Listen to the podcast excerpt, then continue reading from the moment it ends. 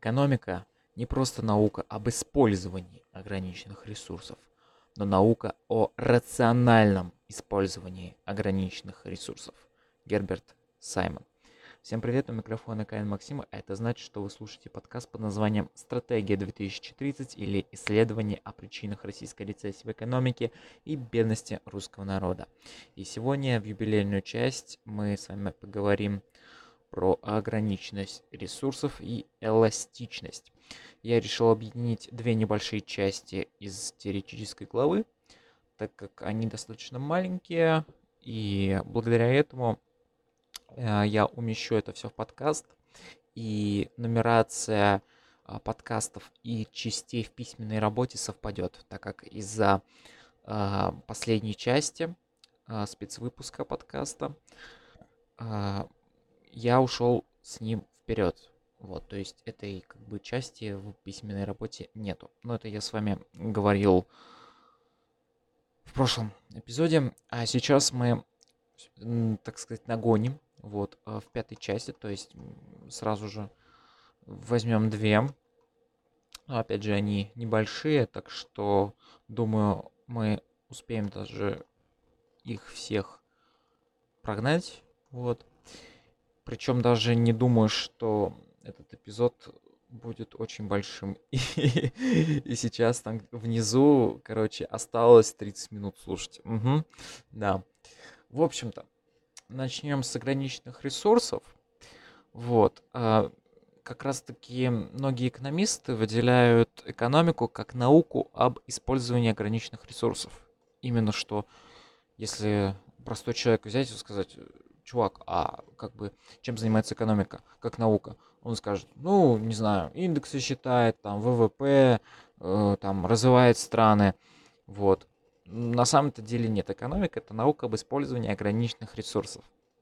Как мы все знаем, на планете Земля практически э, все ресурсы, ну, по крайней мере, большая их часть ограничена. Э, в основном это э, добываемые ископаемые, это, например, нефть, газ, уголь, драгоценные камни и так далее. Это все исчерпаемые ресурсы, невозобновляемые. Существуют также исчерпаемые возобновляемые. Это, например, лес или почва. А есть, э, можно сказать, бесконечные. Это у нас энергия ветра, энергия солнца, э, энергия воды. Вот, то есть, но все-таки большая часть ресурсов на нашей планете ограничена. И экономика, она пытается с максимальной эффективностью использовать данные ресурсы, чтобы создать как можно больше а, товаров для удовлетворения максимального количества потребностей а, при вот, ограниченности ресурсов. То есть, казалось бы, на уроке географии мы слушали о том, что э, нас ресурсы ограничены, вот, и это экологическая проблема. Но, как э, я сказал, это уже не экологическая проблема, это уже и экономическая, так как экономикой разбирает и ставит главной целью, э, как использовать ограниченные ресурсы. И человечество, к сожалению, на протяжении всей своей истории э, иногда прибегает э, к неэффективным методам использования ограниченных ресурсов. Взять, например, войны, создание оружия, э, создание оружия массового поражения или создание каких-то бесполезных товаров. Э, взять, например, Советский Союз, который создавал никому не нужные товары, когда у общества были совсем другие потребности. Вот. Да и в принципе сейчас э, существуют такие товары, которые ну, никому не нужны. Их никто не покупает. А на них ведь тратятся ресурсы. Причем не только тот ресурс, из которого он сделан, да, э, но ведь еще людские ресурсы, э, финансовые ресурсы. Также тратятся энергоресурсы, потому что, чтобы произвести этот товар, а, нужно электричество, нужен цвет, нужно отопление, нужна вода. А, также нужны зарплаты рабочим. все это тратится на какой-то бессмысленный продукт, который там никто не купит. И никто не удовлетворит свои потребности данным товаром. Это плохо, это ужасно. И такие товары, конечно же, есть. А, я, наверное, сходу так и не назову, что прям есть какой-то товар, который не пользуется спросом от слова совсем, так как все-таки в рыночной экономике э, такие товары просто практически не появляются, потому что рыночная экономика, она создает только нужные товары обществу. А если и появляется какой-то ненужный товар, то он сразу вытесняется более необходимыми товарами для человека. Это, э, так скажем, законы рынка, обоснованные Адамом Смитом, Давидом Рикардо и прочими экономистами, которые работают. Но, к сожалению, наше правительство считает, что это хрень. Э, многие люди, которые хотят вернуть совок, этого не понимают. Но, к сожалению, такие люди есть. Вот. А, ну, взять там Советский Союз, а, там производилось огромное количество танков, например, да. А, танк это очень-очень ограниченное для использования товар. Во-первых, простому человеку танк априори недоступен.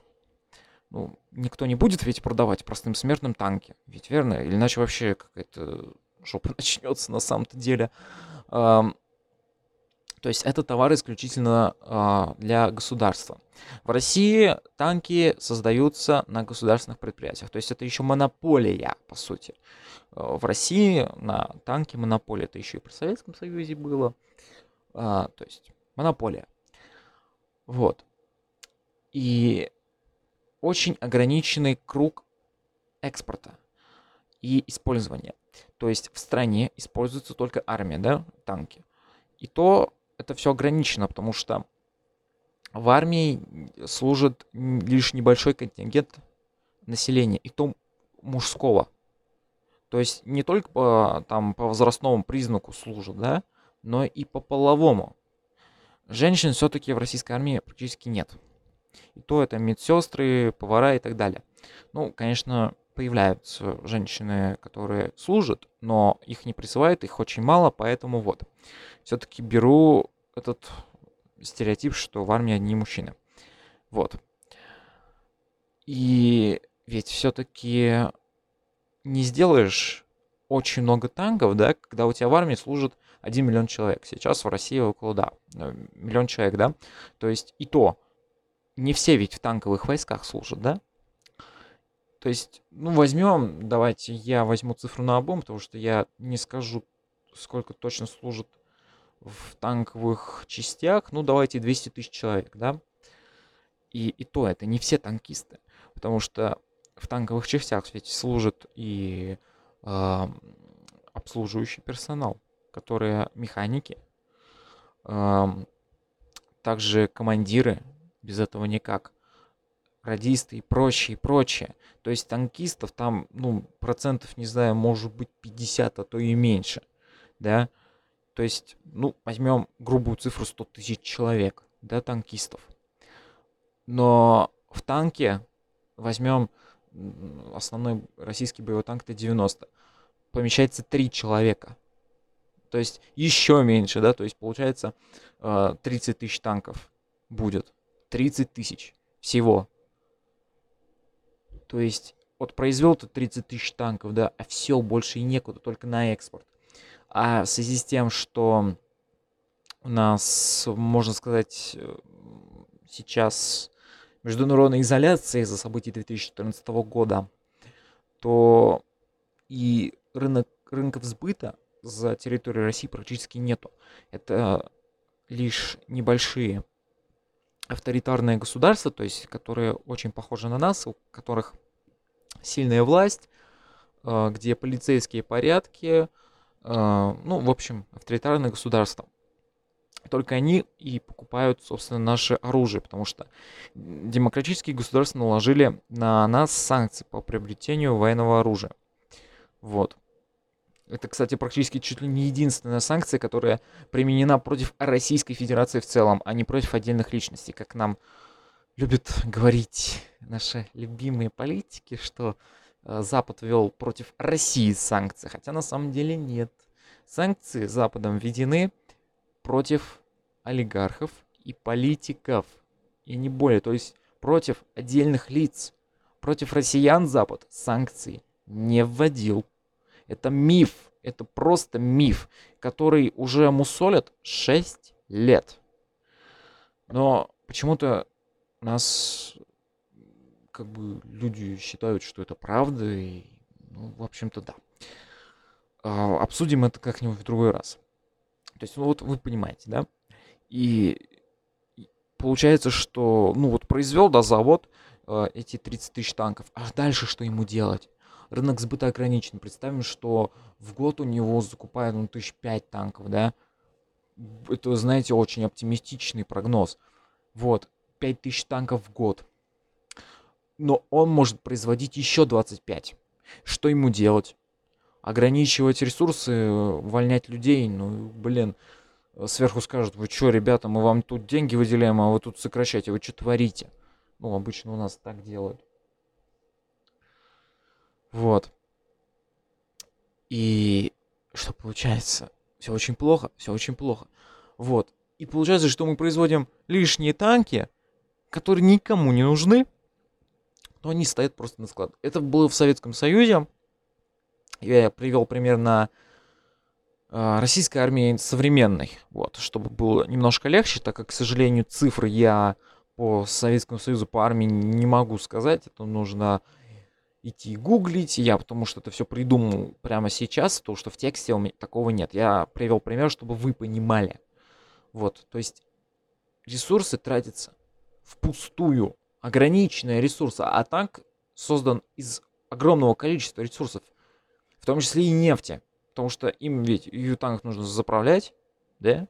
Тратится на это нефть. А нефть-то очень ограниченный ресурс и очень важная э, она для нас. Потому что около трети дохода бюджета консолидированного в России это нефтедоллары. Вот. Это, конечно, миф, то, что как бы если у нас не будет нефти, то все нам конец. Это Саудовской Аравии конец. А нам-то нет. В принципе, у нас бюджет будет держаться на налогах. Вот, это две трети около доходов бюджета, так что не беспокойтесь, что если нефть закончится, то нам конец. Будет серьезный кризис, но не более. Так вот, значит, товары создаются для того, чтобы э, удовлетворять потребности человека. Товары создаются из ограниченных ресурсов. Но потребности человека, они безграничны. Они, можно сказать, постоянно даже увеличиваются. Причем не только в количественном, но и в качественном отношении.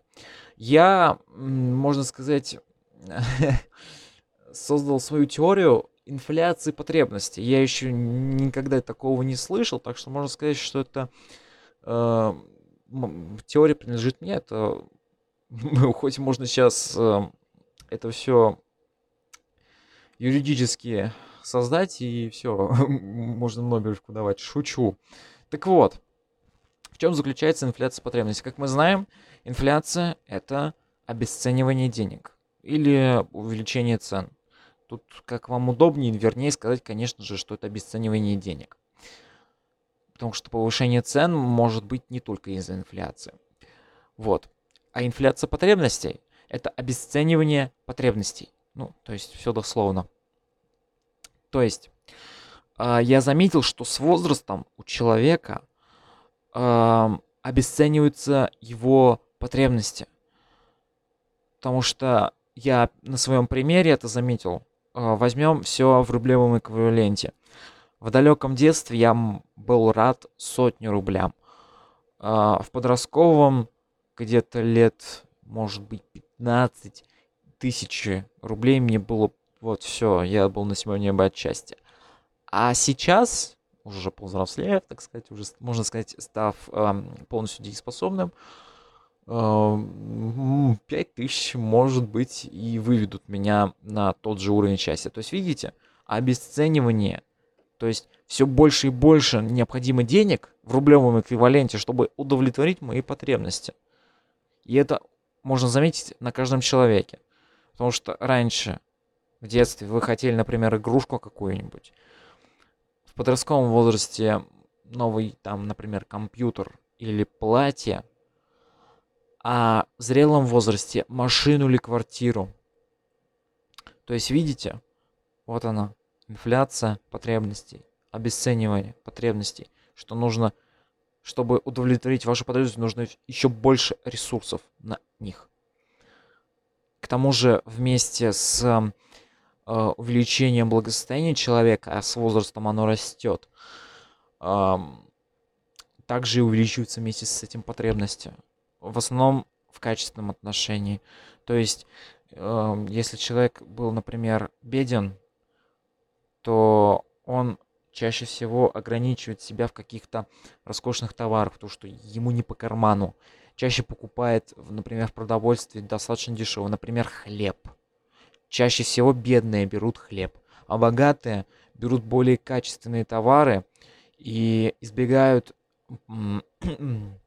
покупку товаров э, вот дешевых, бедных. Так вот, это, кстати, у нас недавно заявил, заявил кто-то из госаппарата, что якобы э, увеличение спроса на хлеб не связано с обнищанием населения. Это ложь, это просто ложь, это наглая ложь. Мне это еще в экономике говорили, если растет спрос на хлеб, значит население становится беднее. Это аксиома. И вот никуда далеко ходить не надо. Сейчас коронакризис, население беднеет. Власть не хочет эм, открывать ФНБ, фонд национального благосостояния, который полон денег. Блин, накачайте экономику деньгами. Иначе у нас вообще ж... все очень плохо начнется. Все. Я не говорю, что все рухнет. Ничего не рухнет. Но при наихудших э, последствиях может быть и развиться э, спираль банкротств. О ней мы как-нибудь в другой раз поговорим. Это вообще очень интересная теория, которая... Я когда про нее узнал, я подумал, ё это ведь может случиться. Потому что все начнется с небольшого банкротства, которое приведет к концу во всех отраслях. Ну вот, конечно же, происходит очень редко. Так вот, то есть потребности безграничны, к тому же они не стоят на месте, они постоянно растут. Человеку нужно все больше и больше. Чаще всего, конечно же, если не происходит, например, кризиса, как сейчас. Сейчас потребности у людей понижаются ввиду того, что у них э, уменьшается благосостояние. Вот. А ресурсы-то ограничены. И поэтому экономика, она и занимается тем, чтобы все ресурсы использовать с толком, чтобы каждый человек мог удовлетворить свои потребности, чтобы каждый мог вот сходить там, кто-то хочет купить хлеб, кто-то iPhone, чтобы вот эти люди купили хлеб, а, а вот этот человек iPhone, чтобы все удовлетворились, все были довольны. Но в то же время а, как бы не перепроизвести хлеб, то есть там в России определенное количество людей покупает хлеб, а определенное количество айфоны. И не нужно перепроизводить там айфонов, потому что их потом никто не купит нужно производить столько, сколько требует рынок. Но чуть-чуть больше перепроизводить. Чтобы там, например, если вдруг увеличится спрос внезапно. Там, ну, в ближайшее время, конечно, нет. В ближайшее время нет из-за обнищания населения. Сейчас, скорее всего, как раз-таки производство айфонов или, по крайней мере, завоз в России будет слегка уменьшен, потому что население беднеет. Они, и эм, Apple это прекрасно понимает. Вот. И Поэтому экономика чаще всего как раз таки этим и занимается. Но глядя на современную Россию, ты понимаешь, что не туда ограниченные ресурсы инвестируются. Например, в создании автозаков. Вот зачем они? Вот просто в России и в Росгвардии огромное количество автозаков. Причем разнообразных. Не просто пазик с решетками на окнах, но и всякие э, бронированные машины с водометами, различными там прожекторами, щитами. Вот ради этого расходуются ограниченные ресурсы? Ради этого? Не ради того, чтобы в России развивался научно-технический прогресс, а ради вот этой фигни, которая сгниет скоро, которую либо раздолбают, либо она просто придет в негодность. Но она не нужна, она не производит ничего. Лучше бы реально произвели бы тракторы вместо этих танков и автозаков. Но, к сожалению, да, у нас такая страна. Причем не просто вот это вместе с Российской Федерацией современной пришло, это еще Совке было. Производили одни танки, которые никому не нужны, но в стране люди были бедные, они не могли ничего купить, а в 20-х, 30-х, 80-х годах вообще голод был, ну просто прекрасно, да, нет слов. Ну, надеюсь, вы поняли, что насчет ограниченных ресурсов, что э, экономика в основном их занимается. И начнем все-таки про эластичность. Я все-таки сказал, что подкаст будет коротким, но я ошибся. Так вот, эластичность. Ну, я все-таки приведу цитату Бартон Крейна. Бесплатных завтраков не бывает. Но все-таки эта цитата не подходит под эластичность. Я просто ее привел, но в качестве экономики. вот. Потому что цитату про эластичность все-таки не найти. А, в тексте именно моего основного издания моей работы я упоминал про эластичность. Я на самом-то деле не помню, чтобы я упоминал, но в подкасте точно нет. А, поэтому, ну, все-таки надо упомянуть, так как я ведь основываюсь на текстовом варианте моей работы. Вот, это моя методичка. Ну, и чтобы вы знали, что это такое. Эластичность — это, можно сказать, насколько изменится спрос или предложение от изменения цены. Вот, то есть это зависимость от изменения спроса или предложения на изменение цены. Всего существует четыре вида эластичности. Ну, по крайней мере, которых мне дали на уроке экономики. На самом деле их чуть-чуть больше, но, в принципе, этих четырех основных вполне достаточно. Так вот, Разберем каждый из них. Эластичный. Это спрос или предложение, которые значительно реагируют на изменение цены. То есть возьмем iPhone, да, вот. А, вот увеличилась на него цена на 5 условных единиц. Тогда спрос на этот товар уменьшится, ну, например, на 10 в количественном значении. То есть на 10 айфонов люди меньше купят его. Вот, то есть тогда спрос эластичный. То есть он значительно реагирует на значительное изменение цены. Неэластичный спрос или предложение реагирует незначительно на изменение цены. А, здесь iPhone уже будет некорректно сказать, Скорее всего, неэластичный спрос это подходит для, ну, наверное, может быть, каш, вот, ну, таких товаров, которые, ну, пользуются спросом, но не каждый день. То есть товары первой необходимости, но не для ежедневного потребления. То есть каши все-таки, ну, не каждый день ведь едят. Хотя есть, конечно, люди, которые, ну, давайте тогда лучше возьмем макароны. Вот, макароны точно не каждый день едят. Вот, то есть, например, опять же, цена увеличилась на макароны на 5 условных единиц. Но спрос, в свою очередь, изменился на лишь на минус 2 в количественном значении. То есть, казалось бы, цена увеличилась на макароны, но спрос уменьшился незначительно. Это говорит о том, что спрос неэластичный на данный товар. А, совершенно эластичный. Это спрос или предложение. А, имеют значение только при одной цене.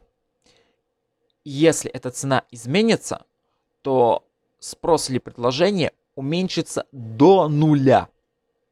То есть, это возьмем какое-нибудь украшение из золота, там, с алмазами, драгоценностями, да? Вот цена увеличилась на 5 условных единиц. Все, люди его больше покупать не будут. Потому что вот совершенно эластичный спрос или приложение говорит о том, что, ну, спрос, что люди будут покупать товар только по этой цене. Увеличится, все, ребята, пока мы больше не будем покупать. Вот. Это в основном товары роскоши. по большей части. То есть люди будут готовы покупать товар только по этой цене, не выше. Все, до свидания. И совершенно неэластичный. Это спрос или предложение никак не будут меняться при изменении цены. Но это товары первой необходимости, которые потребляются каждый день. Это хлеб. По большей части это хлеб.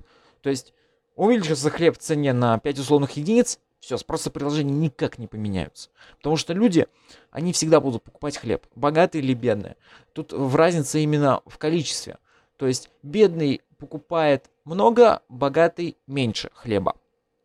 Но в изменении цены все равно не изменится потребление хлеба. Потому что хлеб это атрибут вот человека вот каждый день. То есть без хлеба мы обойтись практически не можем. Тут, опять же, конечно, есть единичный случай, что кто-то может не употреблять хлеб, а кто-то может его скупать тоннами. Это, конечно, есть, но по большей части я беру среднестатистического россиянина. Вот увеличится цена на хлеб, он все равно его будет покупать, потому что хлеб это практически основной продукт, можно сказать. Тем более, в основном россияне ну, не слишком богатые, чтобы э, заменять хлеб какими-то другими товарами. Вот. И опять же, привет тем, кто считает, что э, спрос на хлеб не зависит от э, обнищания населения. Угу. Ну вот, в принципе, я уже подхожу к концу. Э, блин, как я и говорил, почти 30 минут. Я думал, все-таки получится на 15, но на 15 было бы, если, если бы я читал по м, вот тексту. А как я уже говорил, это неинтересно. Вот, я тут привел примеры, которых в тексте вообще нету. И вот и вышло эти, да, эти 30 минут. Ну, в принципе, я уже буду подходить к концу. То есть сегодня мы с вами разобрали м, больше теорию экономики. То есть я не уходил куда-то в практику. Мы с вами разобрали вот именно теорию. А, насчет эластичности не думаю, что она будет вам полезна, но, по крайней мере, вы будете знать, что, например, хлеб это совершенно не эластичный, да, имеет спрос. А, а например, не, ну, ну, давайте все-таки возьмем эластичный спрос там, например, на айфоны, вот. Ну, Конечно, спрос он постоянно меняется, и тот же iPhone может стать совершенно эластичным, да, ну для какого-то человека, по крайней мере, но это все субъективно. Вот так-то объективно э, iPhone это эластичный спрос имеет. Ну, опять же, это такие дебри экономики, в которые лучше не лезть а, обычному человеку. Вот, поэтому я не буду вас как-то затруднять всей этой теорией, тем более дальше у нас будет ну, значительно интереснее, я считаю, тема, про которую я сейчас не буду говорить. Она будет достаточно большой, да, тут в 6 раз больше, чем страниц на эластичности, да. Но тут два рисунка, так что, возможно, из-за них. Вот, ну, по крайней мере, для восприятия это будет полегче, потому что де-факто вы с этим знакомы. То есть вот как с законом спроса. Вот. Так что, думаю, вам будет достаточно легко, в отличие, наверное, от сегодняшних. Потому что сегодня мы все-таки говорили о экономических законах. Вот, опять же, это эластичность, это экономический закон, который иногда может быть сложным. Ну, в принципе, все. Я буду заканчивать. У микрофона был Максим Кавин. Надеюсь, что уже на следующей неделе мы с вами вновь услышимся, потому что эта пятая часть выходит достаточно поздно. Я ее планировал выпустить в пятницу, но она выходит в субботу. Ну ничего страшного. Я же сдержу обещание, что раз в неделю. Не два раза в неделю, так как я на очном обучении. Вот. А я говорил, что постараюсь два раза в неделю выпускать подкаст, когда я думал, что будет дистанционка. Но вот, закон подлости, так скажем, в действии. Вот, но постараюсь на следующей неделе э, выпустить еще один эпизод подкаста, то есть это будет шестой, да, мы возвращаемся к нумерации, как в, те, в теоретическом материале, именно вот в, в текстовом. Ну, все, в принципе. Ребята, надеюсь, у вас все будет хорошо. Берегите себя, носите маски. Э, Причем носите маски правильно, не на подбородке, на нос натягиваем. Если у вас очки, очки, э, вот надевайте маску, и очки старайтесь, чтобы они были над маской, вот, чтобы не потели. Потому что я шарю. У меня у самого очки, если вы не знали. Так что реально, будьте осторожны. Сейчас очень большая э, проблема для нашей страны. Это и не только причем. Огромное количество зараженных каждый день по 27 тысяч. Так что носите маски, будьте внимательны, мойте руки. И действительно будьте осторожны, потому что эта болезнь, скорее всего, настигнет каждого. У микрофона был Максим Каин, я это повторяюсь. Всего хорошего и до скорых встреч!